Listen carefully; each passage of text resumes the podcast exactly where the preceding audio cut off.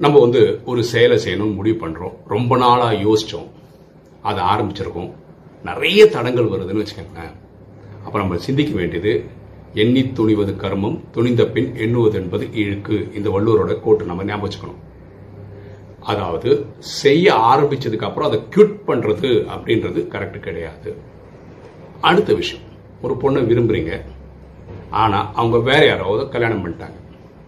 நம்ம அவங்கள நினைச்சுக்கிட்டே வருத்தப்பட்டு உட்கார்றது கரெக்ட் கிடையாது. எண்ணங்கள்லேயே உடனே அவங்கள கியூட் பண்ணி வெளியே வர்றதுக்கு முயற்சி பண்ணணும். வாழ்க்கையில் எதை கியூட் பண்ணக்கூடாது எதை கியூட் பண்ணணும் அப்படின்னு கிளியரா தெரிஞ்சிருந்ததுன்னா நம்ம வாழ்க்கை ஜிங்கலால தான். எண்ணம் போல் வாழ்வு